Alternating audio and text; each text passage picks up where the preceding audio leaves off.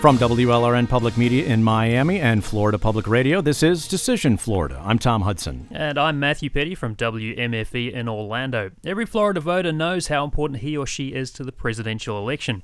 We are the biggest swing state with the most electoral college votes at stake.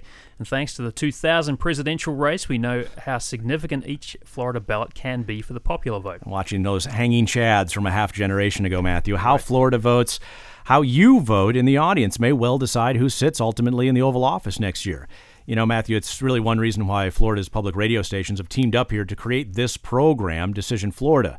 So, for the next 10 Fridays, we will be talking about this unprecedented election cycle here in the Sunshine State and the unique role that we play in it. That's right, Tom, and it goes beyond the presidential race too. The U.S. Senate race, all the congressional districts, and one entire Florida legislature will be up on the full ballot as well. We'll be talking about the races, the issues, the candidates, it's big, and those presidential candidates are focusing more and more in Florida. We know that the uh, Hillary Clinton campaign has had dozens of state offices open, mm-hmm. and over the next week or so, the Trump campaign expects to open more than two dozen offices. Right, and if you've been anywhere near a television recently, you might have been bombarded with some ads. Uh, of course, there, Trump also kind of outgunning, uh, Clinton rather, outgunning Trump. 22,000 some ads uh, played, and, and versus Trump just uh, over three and a half thousand there. So a little bit of a difference in terms of you know what's you're seeing on air, uh, the office issues you're seeing on the ground, but uh, there's some uh, interesting kind of uh, ch- uh, differences in the, the polling as well. It's uh, and the polling is tighter than it's ever been. We just saw a new poll out yesterday finding that in Florida it is a dead heat, a dead tie, 47% to 47%.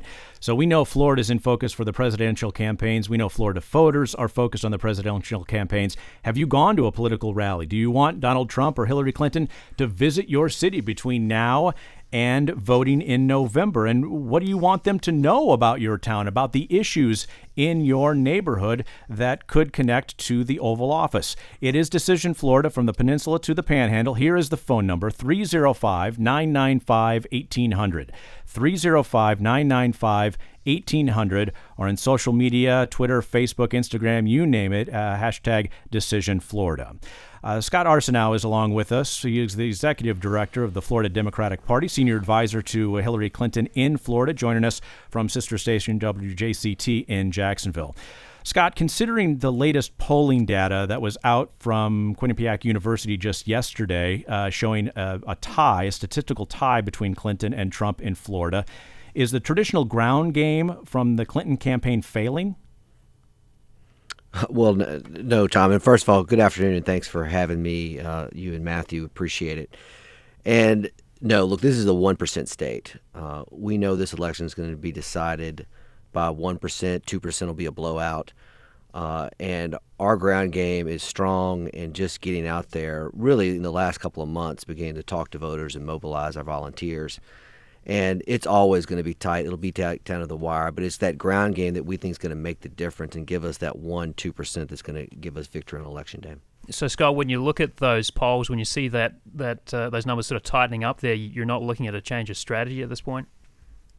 Oh, absolutely not. We we have known again that this is going to be a tight race all the way down to November eighth again, we've had the last three statewide elections going back from to 08, 10, 12, 14 have all been decided by one point or less, 60, 72, 64,000 votes, uh, considering it's going to be tight uh, when you consider this race. Scott, you know Florida very well. You know which precincts those dozens of votes are going to mean victory or uh, or losing the electoral college votes that are at stake in Florida. Where are those precincts? Where are the geographic areas in the state that the Clinton campaign is going to is going to put those resources to work over the next several weeks?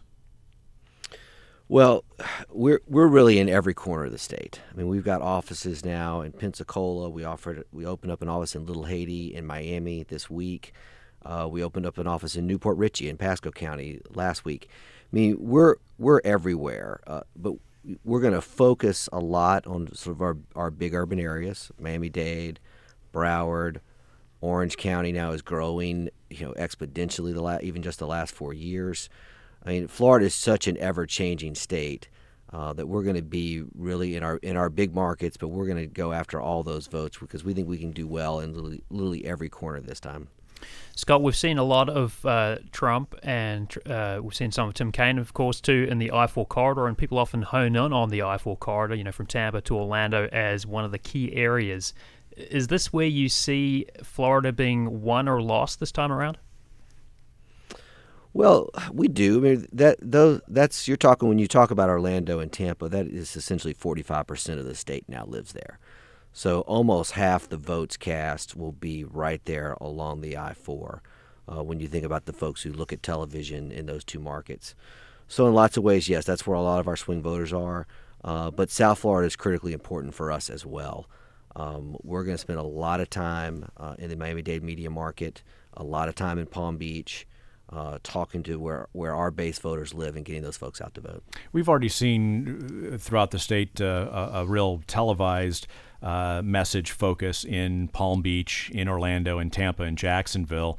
Uh, you mentioned some of those areas right there, Scott. I, am wondering um, the Panhandle, for instance. We know Donald Trump is going to be in Pensacola this weekend. We're going to be speaking with uh, uh, Trump's uh, strategy boss for the state of Florida coming up uh, a little bit later on in this program. Um, what gives you the, uh, the the confidence to be competitive? in the Panhandle, and what's at stake there compared to the rest of the peninsula for the the Clinton campaign? Well, you know, we know that we've we've got voters out in the Panhandle, in Tallahassee, all the way to Gainesville, and then here in Jacksonville, who will vote who will vote for us if we get our message out. I think all too often for Democrats, uh, we don't go out and campaign in Panama City. We don't go to Marianna. Uh, we don't get to Fort Walton, and, and we really need to do that this election and make sure that while we're not going to win out in those regions, uh, we do know we can get our vote there and get the numbers that we need to. So we're not going to take uh, Pensacola or the, any of those areas for granted. Frankly, we were going to be there, but for unfortunately, with the, when the hurricane came, you know, Tim Kaine was going to be there that week. Uh, but we'll be back and we'll be campaigning there a lot this cycle. You mentioned some of those messages, Scott. What are those messages and the difference in the messages that South Florida is going to hear compared to Central Florida, the I 4 corridor, compared to those potential Democratic supporters in the panhandle? Well, uh, essentially, it's going. It, it will be the same statewide. We'll emphasize different things in different areas. You know, we're talking about the stronger together message, uh, about Donald Trump being as divisive as he is uh, about an economy that works for everyone, uh, not just the 1%. I mean, we, that's a message that's going to resonate throughout Florida. Uh, we'll be talking about military families in the panhandle, where you have a, a, lot of military families live from Jacksonville to Pensacola. And in South Florida, we'll be talking a lot more about the economy and jobs and the port of Miami, the port of Jacksonville, and Port Everglades. I mean, it, it, it's we've got, I think, a, a message that resonates on the I-4 Panhandle in South Florida. Scott, you talk about you know the one percent and, and the fact that you you you've got the stronger together message, reaching out to everybody, not just that that top echelon. But on the other hand, you have folks who support Trump, and a lot of them are coming from you know blue collar, working class backgrounds. How do you reach out to those people? Well, you, are right, Matthew, and, and we we've got to go, frankly, to where, where they live, where they where they get their news, uh, what they need to hear, and that's that's good stuff in the ground game. We need to have offices in places like Pasco County, in Polk County, you know, in Sarasota, down in Naples. We've got to go out there and talk to those voters one on one, who we believe our message is a better one for them, and they will they will uh, respond to, and we're maybe hearing from things for Trump which frankly aren't true. Uh, and we've got to get the truth out to them. Scott, you've got what 51 uh, offices now in Florida. How many do you anticipate having before the uh, absentee ballots go out in just a few weeks? Oh, we'll have over 70 uh, before the second week of October. Uh, for sure, we'll have over seventy as of as of last week, and, and we're and we're what, committed to being all over the state. And what kind of financial commitment uh, is the campaign and and its supporters willing to put into Florida? Well, Florida is a is a very expensive state. Yeah. Uh, so we'll we'll be spending a, a, a, large large sum of money here to to get our message out. Nine figures, ten figures. Oh, at least. Um, Scott, you know, we heard from uh, Bill Clinton up in the Orlando area campaigning in a predominantly black neighborhood in Orlando this week. Mm-hmm. Um, is that an area of concern for the campaign?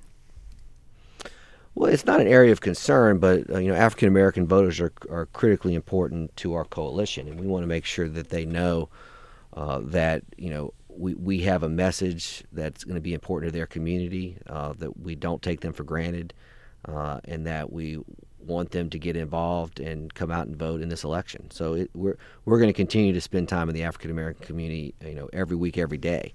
Uh, to get that message out. Scott Arceneaux is uh, the executive director of the Florida Democratic Party, uh, top strategist for the Clinton campaign in Florida. Scott, you call this a 1% state, meaning that the uh, uh, the winning differential could be 1% come uh, election day. Is that 1% in your estimation coming from independent voters, newly registered voters, or are these uh, uh truly uh, non party affiliated voters, do you think? Well, the, the thing about Florida, Tom, it, it's there's no silver bullet here. You can't just go to NPAs or unaffiliated voters and think I'm going to make it up there. I can't think I'm just going to turn out so many more Democrats that'll make it out. You've got to do do it all uh, you've got to turn out a, a, significant number of Democrats to win. You've got to win independents uh, to win. I mean that that one percent, like the state itself, is made up of a whole host of voters, getting Republicans that are turned off by Donald Trump, getting Cuban Americans who traditionally haven't voted Democrat to consider us this time and vote for Hillary Clinton. So that one percent is going to be made up of a of a, a very uh, multi-layered cake, uh, but we're going to get there. Just uh, quickly, Scott, what about the impact of third party candidates? You've got Gary Johnson, you know, he's polling pretty strongly. You've got also Jill Stein. Um, how do you see those candidates having an effect, and how do you steer independent voters back to your candidate? Yeah, the, it'll be very interesting this year. Florida has not seen NPA or independent candidates do all that well uh, in a in a gubernatorial year. You'll see you know, four or five percent of the electorate, sometimes six percent, go to these other party candidates, but we haven't seen that in a, in a presidential year. Uh, it could be impactful here because Donald Trump has frankly turned off so many of uh, the of traditional Republicans, particularly here in Florida. Uh, so what what we've got to do is say you're you're turned off by Donald Trump, but you need to listen to uh, what Secretary Clinton has to say. Scott Arceneaux uh, is the executive director of the Florida Democratic Party. We are coming up on a break here, Scott, but we appreciate your time, senior advisor to the Hillary Clinton campaign in the state of Florida. Still to come, we speak with the Donald Trump's top campaign person here in the Sunshine State. This is Decision Florida from Florida Public Radio.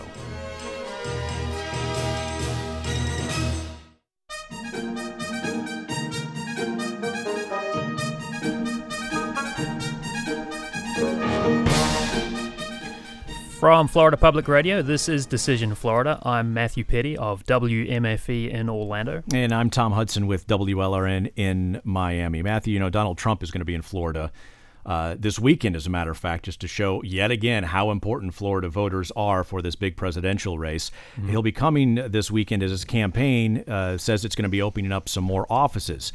Uh, and it hasn't necessarily spent a lot of money on television advertising, certainly compared to the Clinton campaign. So we want to know from our Florida Public Radio audience have you seen the political ads? Are they working on you? What are you hearing from the candidates that has your support? Here's the phone number 1 305 995 1800. 305 995 1800 or on social media at uh, Decision Florida.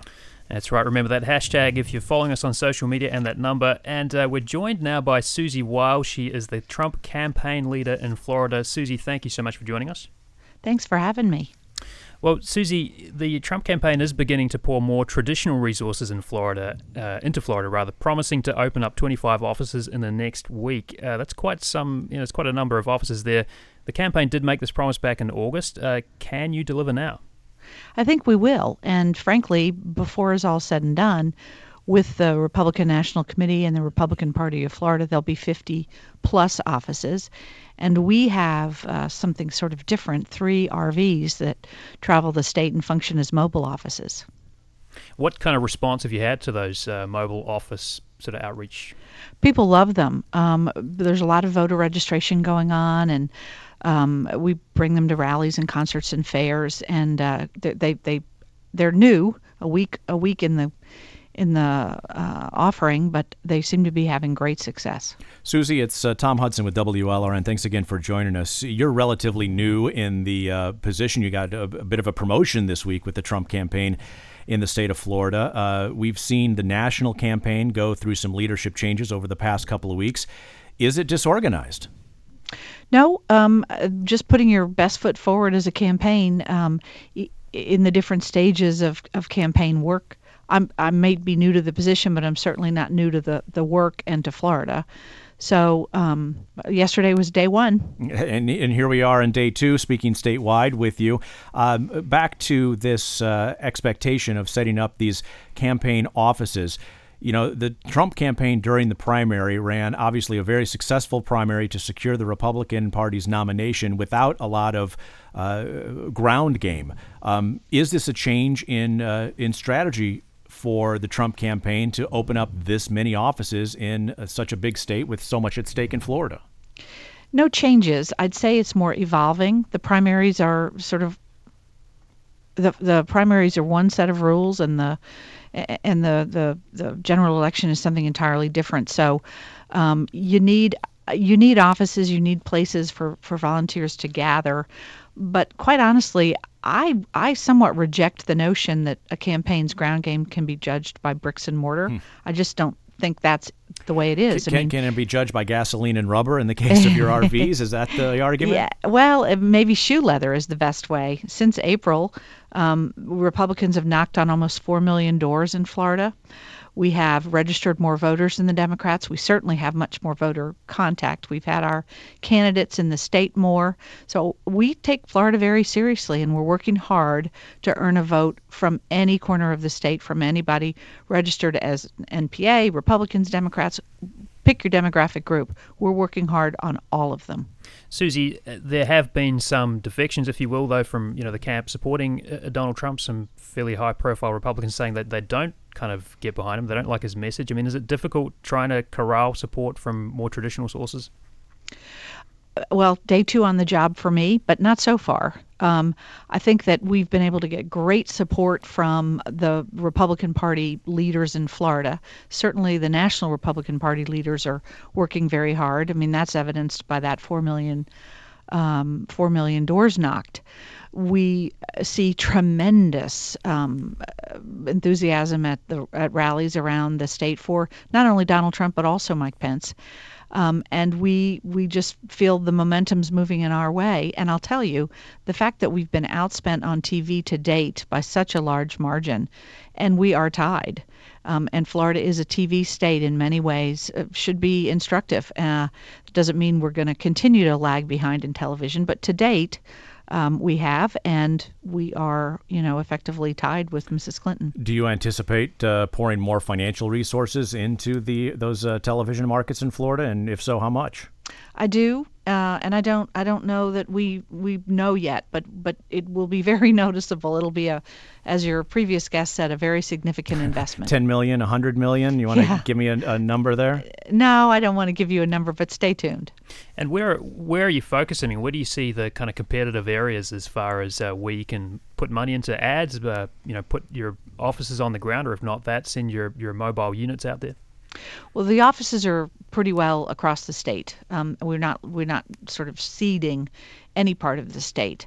Um, the the population center is Central Florida, so I think you'll see a lot of activity there from candidates and surrogates. But but we've just made a decision not to cede any any part of the state of Florida, and we're working hard everywhere. We've got some uh, phone calls, Susie, that we want to bring on here uh, in a moment, but I want to ask you about one specific issue that the uh, Trump campaign has had to uh, deal with uh, uh, this week. It's come back here because it comes from the state of Florida.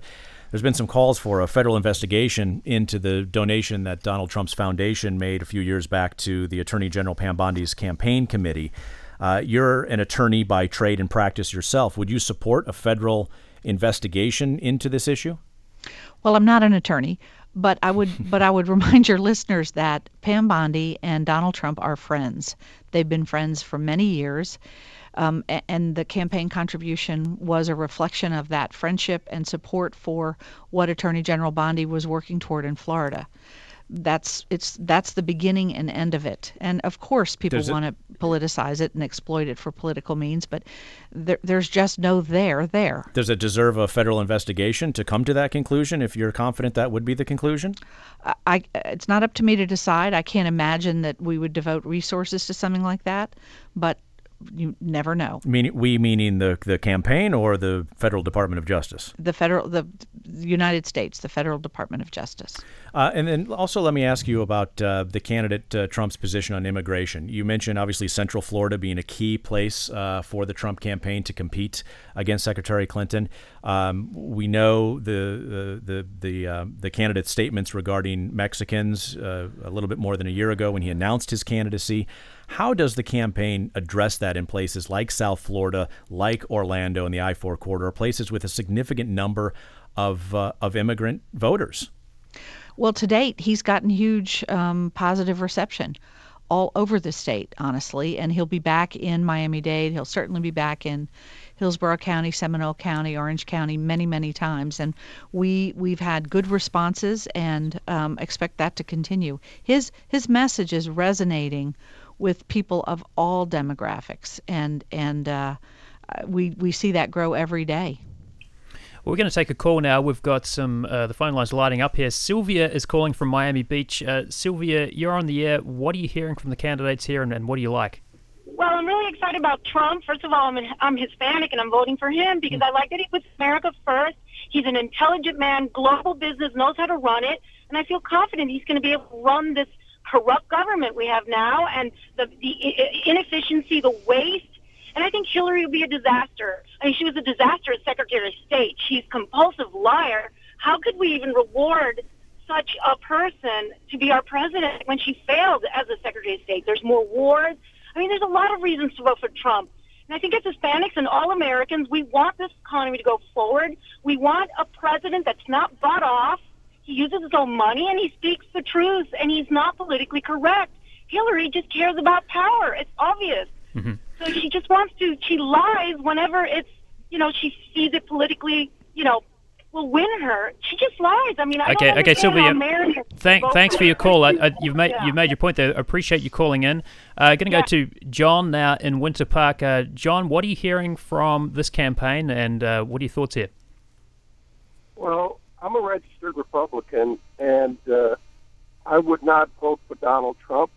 I think he's running a scam. I think, and I mean this seriously. I think the reason why he's not spending any money on television is because he knows after this campaign is over, he will get to keep all that money, and he's in it for the money. What, oh, uh, hang on a minute. When you, when you say he's running a scam, what do you, what exactly do you mean there? You mean the campaign donations? Is that what you're saying, John? That's correct. He doesn't want to be president. If he really wanted to be president, he would have stayed on message. Now, people try to make a lot of excuses that you know it's his personality, the way that he does things. No, I grew up in New York, although I live in Florida now. I recognize a scam when I see one. And a lot of people, I really feel sorry for them, have been hoodwinked into thinking that Donald Trump is a bona fide candidate. He is not. John, he we, is. John, yes. we, we, we understand the, the critique there. We'll put it back to uh, Susie Wiles, who's running the Trump campaign in Florida. And Susie, prior to your uh, uh, new position in the state of Florida, you were working at Trump headquarters in New York. You certainly have worked, if uh, in and around the campaign. The, the the critique that John has is probably not something uh, new to you or the campaign. How do you address it uh, in Florida and looking for that one percent uh, piece of margin that that perhaps it may take? Well, it is the first time I've heard that that somehow our campaign is a scam. That's hmm. ludicrous um, the the the candidate, the candidate for vice president, the staff in every state are working as hard as you possibly could to bring Donald Trump's uh, change outsider uh, campaign to success. I, I, I don't even I, I, don't really have a response to something that's so ridiculous. How do you appeal to those independent voters uh, that uh, no party affiliation has been the, has seen the largest amount of growth in Florida registered voters over the past several years. Yeah. Uh, first of all, do you agree with with your colleague in the Clinton campaign, Scott Arceneaux, who said this is a one percent state? Uh, the margin of victory could be one percent or less come November. Might be the only thing we agree on. Might be the only thing you agree on. So, if that 1% is what you're battling uh, against, how does the Trump campaign go after those independent voters? Well, the, we start we start with the, the, the voter contact. That's this is an unprecedented level of of meeting voters and contacting voters. I've never I've, I've been doing this for many many many years, and I've not seen this kind of a commitment in in a state that's this large. But four million um, four million voter contacts, four million doors to date. Um, almost 500,000 in last week alone. And we, as I said earlier, we're not targeting just Republicans. We target anybody that is undecided. We target anybody of any persuasion that that we can find. We meet the voters where they are. We talk to them about what Donald Trump can mean, and and we, our conversion rate, as they say in the business, is enormous. So I do think it'll be low single digits, but I, I believe that I believe that Donald Trump will be the next president of the United States. Susie Wiles is the Trump campaign leader in the state of Florida with us from Pensacola, where she is uh, getting prepared for her candidate to uh, visit the Panhandle uh, tomorrow for a campaign event. Susie, thanks so much for your time today. We appreciate it. Thanks for having me. You are listening to Decision Florida from WLRN Miami and Florida Public Broadcasting. Going to go back to the phones now. We've got a caller from Altamonte Springs. Uh, Brian is on the line. And Brian, you've got a question for, I guess, Susie Wiles. Uh, what do you want to know? I, I just want to know if uh, they think it's too little too late with the Donald Trump campaign when, you know, in the Central Florida area, I've seen the Clinton campaign for months, uh, especially in Winter Park and Altamonte Springs and Orlando, and they're just coming in now. I, I just wanted to know if they think it's a, it's too you know a little too late uh, to you know be here okay. to be opening offices. Mm-hmm. Brian, it's a great question, and clearly they're opening, you know, 50 some offices. They said they've got the uh, four uh, uh, uh rolling offices, and as Susie Wiles uh, mentioned, that um, uh, it may not be such a brick and mortar game, ground game, as it has in in campaigns past. interesting series of of calls here, Matthew. Let's go to Lake City with a call here as you're on Decision Florida. Matthew, welcome to the program. Matt, go ahead. Yes, thanks for having me. Uh, I just wanted to remark about the campaigns and the. Uh, I, feel like it's a big uh, smear campaign on both sides. They're both just hitting each other hard on uh, non-issues, and uh, I, I have a I have a kind of a problem with that. I'm I've been living in Florida for years. This whole campaign, every every ad I see, everything I see is just something against the other candidate, and there's no meat to it. You know what I mean? Mm-hmm. And uh, are you swaying? Are you swaying any which way, Matt? Are you ready to vote come November? You made your decision despite all that. Yeah. Yes. Um, Gary Johnson, 20, 2016. Libertarian uh, uh, candidate. There's one of those third party, Matthew, that, that we discussed. Right, indeed. Yes. Uh, thanks for your call, Matt. Going to go to Neil in Tampa Bay. Uh, Neil, what are you hearing? What are you seeing when you uh, look at these two campaigns that are lining up against hey guys, each other? Uh, thanks for taking my call. No, sure. I mean, you know, the, this is my least favorite part of any election because it seems as we get closer to election day, any chance for nuance or substance in, in TV commercials or, or in discourse goes out the window because it becomes just a blunt instrument. They bludgeon each other with the blunt, most blunt instrument that they mm-hmm. can find. But uh, you know what? I think I understand why that is, and I kind of want your, your input on this we're, we're talking about people. You know, I, I love this notion of undecided, right? Um, a, as if it's we're coming down to this decision, and, and they're they're so close. These are such radically different positions, radically different attempts and and philosophies on government and life that people who haven't decided that what what what percentage of these people what is the intelligence level? I'm sorry, I just have to say it. And I, I get the feeling they're people who haven't read the book and are going to judge it by the cover at this point. It just makes me a little bit crazy because we talk about it like it's rational mm-hmm. discourse when it's people like the first caller who just get on and spout things they've heard. You know, his oh he he's going to put America first. What what does that even mean? Mm-hmm. Neil, you make a you make uh, we hear your point there. Just just real quick before we let you go, uh, have you decided? You sound like a man with his ma- mind made up. Sure but but I'm I'm I'm also NPA, so that's you know, um, I'm falling no par- your trap. There. No party affiliation. Yeah, let's uh, take uh, one more call here in uh, Delray Beach. John is on uh, line five. Uh, let's see here. There we go. Let's go to John. John, go ahead. You're on uh, Decision Florida. Go ahead. Welcome. Well, thank you. You asked the question earlier whether we had seen ads for the candidates and whether we thought that was moving the needle. I, I would say to you that in this election, unlike most uh, you probably have such an anti-vote at one candidate that's helping the other that you can't really gauge, as you would in a traditional sort of uh, sense, what's happening. So the ads that you see that uh, Hillary run, is running are sort of anti-Trump, although she has a few now that are starting to be pro her positions, and Donald Trump's are more vague and and uh, anti-Hillary. So not, I, I don't see the needle moving much. If you look at the polling, even in Florida, yeah, the gap is closing a little bit, but boy, it, it was only four points, three points, yeah. five points to John, start with. L- let me ask you. I mean, these candidates have spent uh, considerable amounts of money. We just heard they're going to spend tens of millions of dollars on these campaigns, but uh, on these television campaigns, you're saying that's wasted money. No, I think I think what it's it's it's trying to pick up that last two or three percent of people. I suspect. Yeah. And uh, and they're not just NPAs. I mean, there's I talk to people every day that are that are Republicans that just they'll vote for anybody but Hillary. And then you talk to uh, NPAs, Democrats, Republicans who say, "I'm just embarrassed by the things that Donald Trump says, and I don't want our country to be represented that way." So I, I'm not sure that it's a waste, but it's I think it's going to impact a very narrow percentage. We got it, John it from Delray. We got to run. We we got it. This uh, uh, conversation will continue, considering how competitive the race for the White House is. Why not more congressional competition? It's Decision Florida from Florida Public Radio.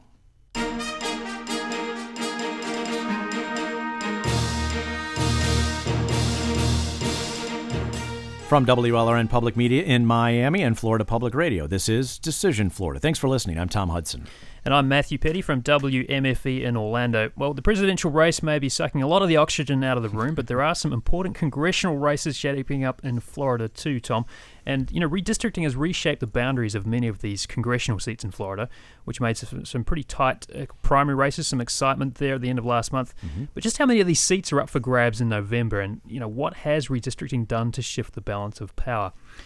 Now, if you want to call in, the number is 305 995 1800. That's 305 995 1800.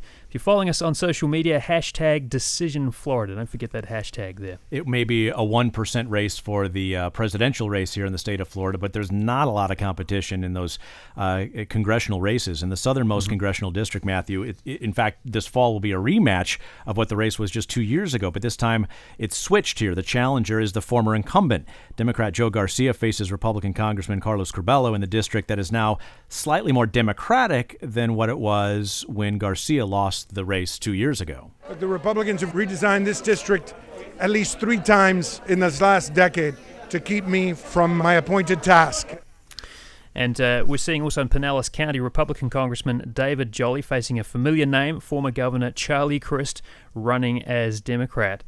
We've got some guests on the line. We've got Sergio Bustos joining us, senior editor with Politico Florida. He joins us uh, from his home. Thanks for joining us, Sergio.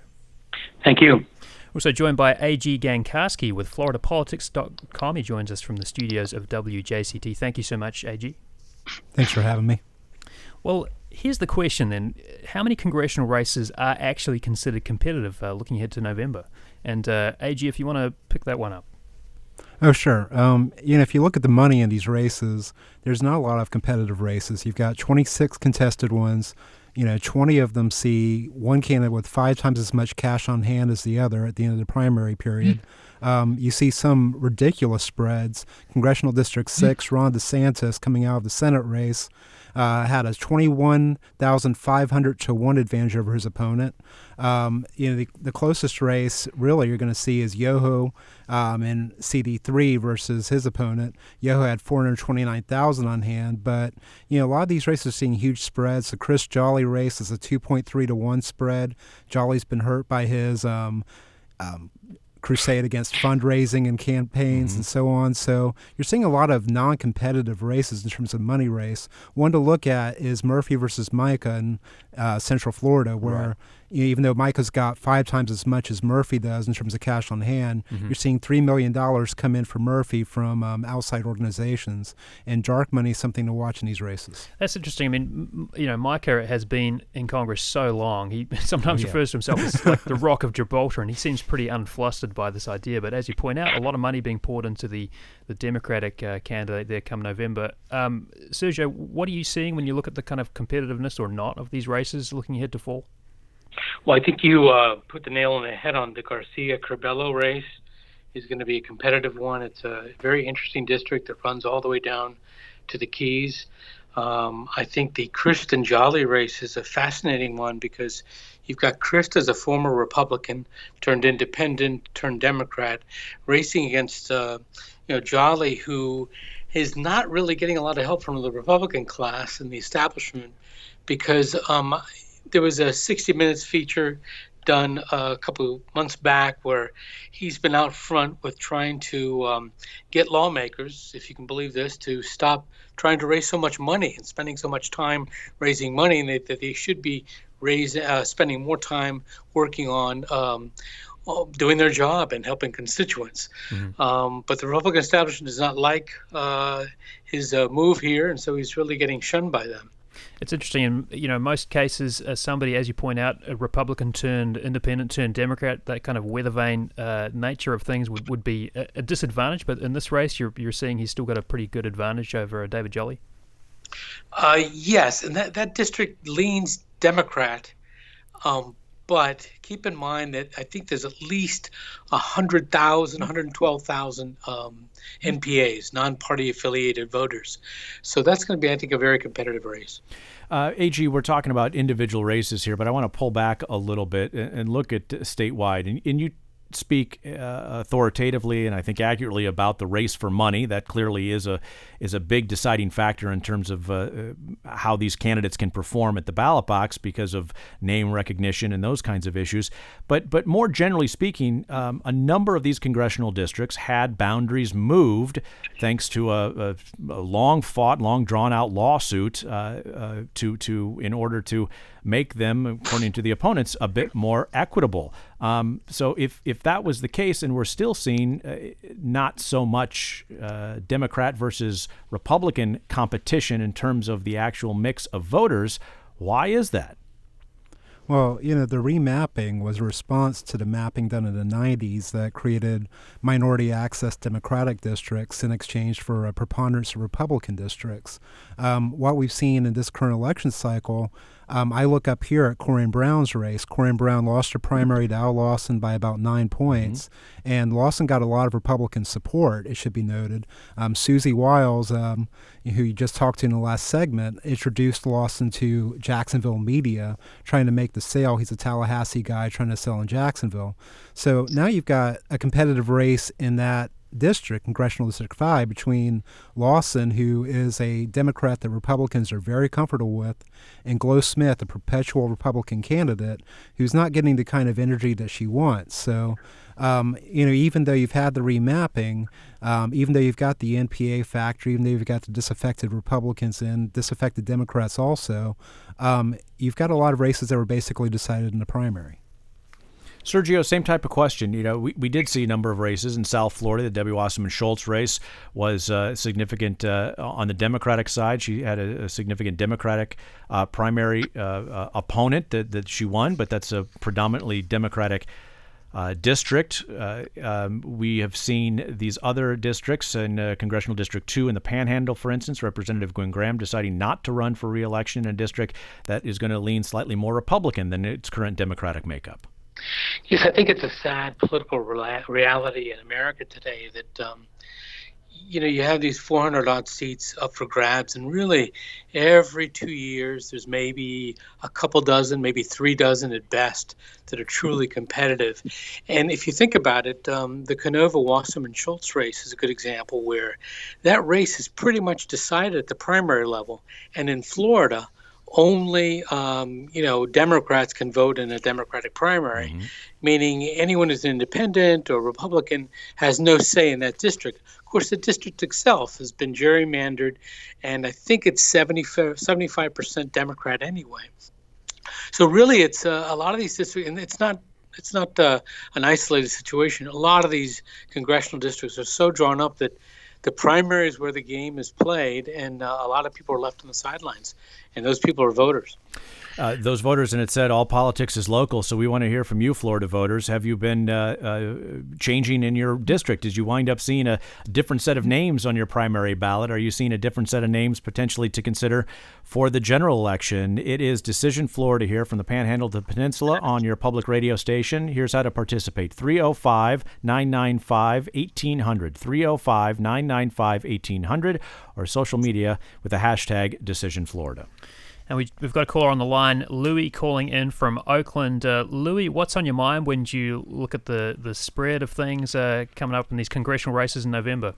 Oh, I'm grateful for the redistricting. I had the, one of the most Tea Party darlings in Daniel Webster as my representative, and he's gone because they shifted his district up from the Bible Belt by Ocala. We have a more contiguous, you know, central and west Orange County district now, which, you know, Orange County's really, really a blue county. Mm-hmm. And so now we're going to get Val Demings, who I didn't vote for but I mean, I had a good choice of four Democrats. I'm a Democrat. I was voting for Bob Poe, mm-hmm. but she won. I'm happy with that. And then uh, a good candidate down in South Osceola County, but ran in Dick Grayson's district, uh, Darren Soto. We might get the first Latino congressman here and the first African American congresswoman in Central Florida here, all in one election because of redistricting. Mm-hmm. And so I'm really happy about that. Thanks for your call, Louis. And uh, just to, to point out there, of course, Darren Soto could be the first uh, congressman of Puerto Rican uh, descent to to uh, make it from Florida. There. Um, when you look at the, that race, uh, District 10 there, AG, you know, what do you see? Obviously, uh, Dan Webster effectively kind of getting redistricted out of his own seat there. Um, what's your takeaway from, from that particular race? Well, you know, the caller made a salient point. You know, as a, as a Democrat, he was happy with his choice. Of course, Republicans who might be in that district are left out in the cold. Um, and you, you see that statewide. I mean, if you're in a you know 60-40 Republican district, then you're going to be happy with what comes out of the primary if you're part of that 60. If you're a Republic, if you're a Democrat, if dealing with a Republican-dominated district, you're going to get heartburn. You're going to have your local equivalent of Daniel Webster or whatever. And you know that's that's the reality of this game. Um, you know the way the maps are drawn, uh, moving a district line half a mile one direction or another, you know, changes the political calculus for so many voters. And that's kind of the unspoken story of every election cycle, the unspoken story of redistricting. Let's go to line one. Uh, Christopher is with us from Ocala. Christopher, welcome to Decision Florida. Go ahead. Good afternoon.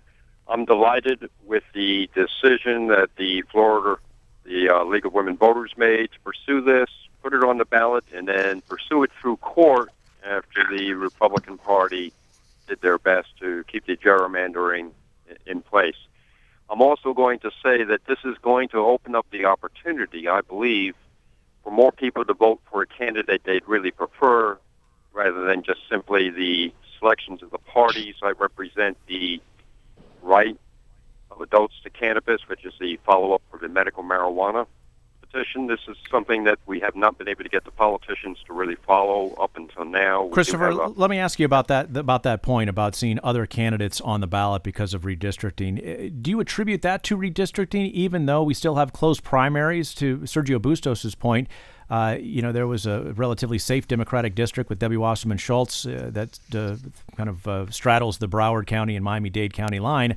Uh, she had a significant Democratic challenger, but not a real formidable Republican challenger. That seat is likely to be safely Democratic. So it's the Democratic primary voters that wind up deciding as opposed to in a general election. Yes, and I'm in the exact opposite uh, situation here in Marion County, where the Republicans have long ruled the roost fact, the Democrats just about gave up running for many seats in this area. Now we have two seats that are in this general area of north central Florida, uh, Congressional District 3 and Congressional District 11. We have Dave Koller running for the Democrats, which I don't believe you would have seen. He's running against uh, Dan Webster, who moved over when the districts were changed. That's an election I don't think you would have necessarily seen in the past.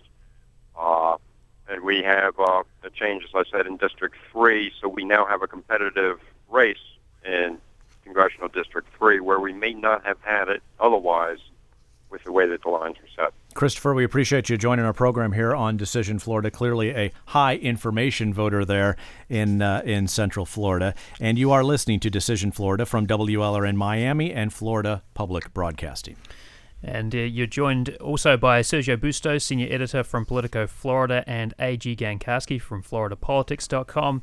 Uh, Sergio, when you look at you know congressional redistricting overall, uh, um, from the point of view of the voters, sort of looking at all this, I mean, big picture, what kind of difference does it make? Um, you know, the, the changes we might see come November. What kind of impact, an impact is it going to have up on Capitol Hill? Well, that's hard to tell at this point because um, I, I think all across the country, and you've seen this with uh, Trump's ascendancy in the Republican Party um, and the lack of enthusiasm for Hillary Clinton.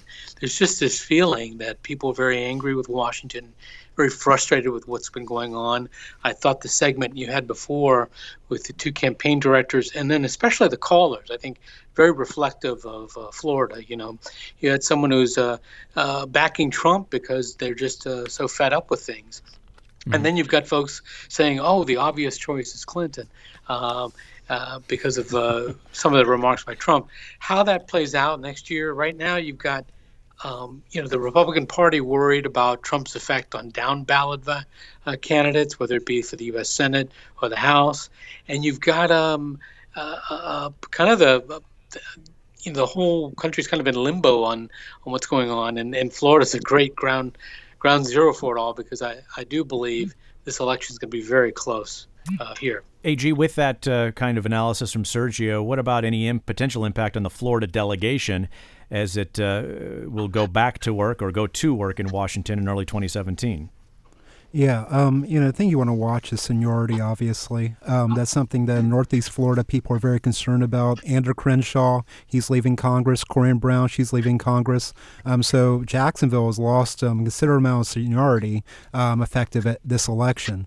And, know, that's really the thing that I think voters are going to weigh is, you know, if you have something like Debbie Wasserman Schultz, who's on her committees, who's effective, who has seniority, you know, why would you get rid of that person? Why would you get rid of somebody who's got 20 years in the game? And this is this is the reality. I mean, when people run in primaries, they talk ideology. The consultants put out the mailers saying that a candidate is too liberal, if there's Republican, too conservative, Democrat, whatever. But you know, when it comes down to the appropriations game, you know, that's where seniority comes in, um, and that's where the impact of redistricting could hurt Florida in the end because it is a bottom line zero sum game. Cities are depending on money from Washington. Mm-hmm. The state is, and so on. So that's something to watch. Going to take another call here. We've got Mary calling in from Atlantic Beach. Uh, Mary, what's on your mind as you look ahead to November? Hi, I'm from the Jacksonville area. Atlantic Beach is a suburb. And I really think the closed primaries are still very important. For years, I was an independent until Governor Bush nullified all of our voter registration. And so I re registered as a Democrat, but I vote back and forth depending on the person. Mm-hmm. And for years, I would go as an independent, and I could only vote for things like school board and mm-hmm. so forth. But what it's done in Northeast Florida, which has become overwhelmingly Republican, is force a second party. In other words, the Democrats have started gathering again, and we're starting to see more interest and the potential for there to be both parties equally represented. Mary, you make a good point. Thanks for your call. I do appreciate that, the importance of closed primaries there. Uh, you know, we've seen the impact of that on turnout, Sergio and AG, in terms of the uh, March presidential preference primary, certainly here in the state of Florida, as well as the uh, recent uh, uh, primary on uh, August 30th. guys, just a couple of seconds left here, but a 1% race on the top of the ticket, do you think, AG, still? Um, on the top of the ticket, I, I think you've really got to watch Gary Johnson. All right, we'll watch, watch Jill Stein to a lesser extent. All right, uh, and we'll have to leave it there. AJ Gancarski along with us from FloridaPolitics.com and Sergio Bustos, senior editor at Politico, for us here today.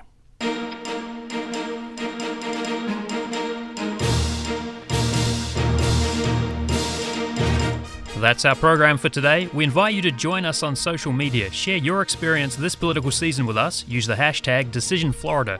You can also download a podcast of this program at iTunes. Search for Decision Florida. Decision Florida is produced by WLRN Public Media in Miami by Julia Duba. Polly Landis is our booking producer, Jason Zapka, our technical director. With engineering help from Charles Michaels, WLRN's program director is Peter Metz. We received production help this week from WJCT in Jacksonville and WUWF in Pensacola.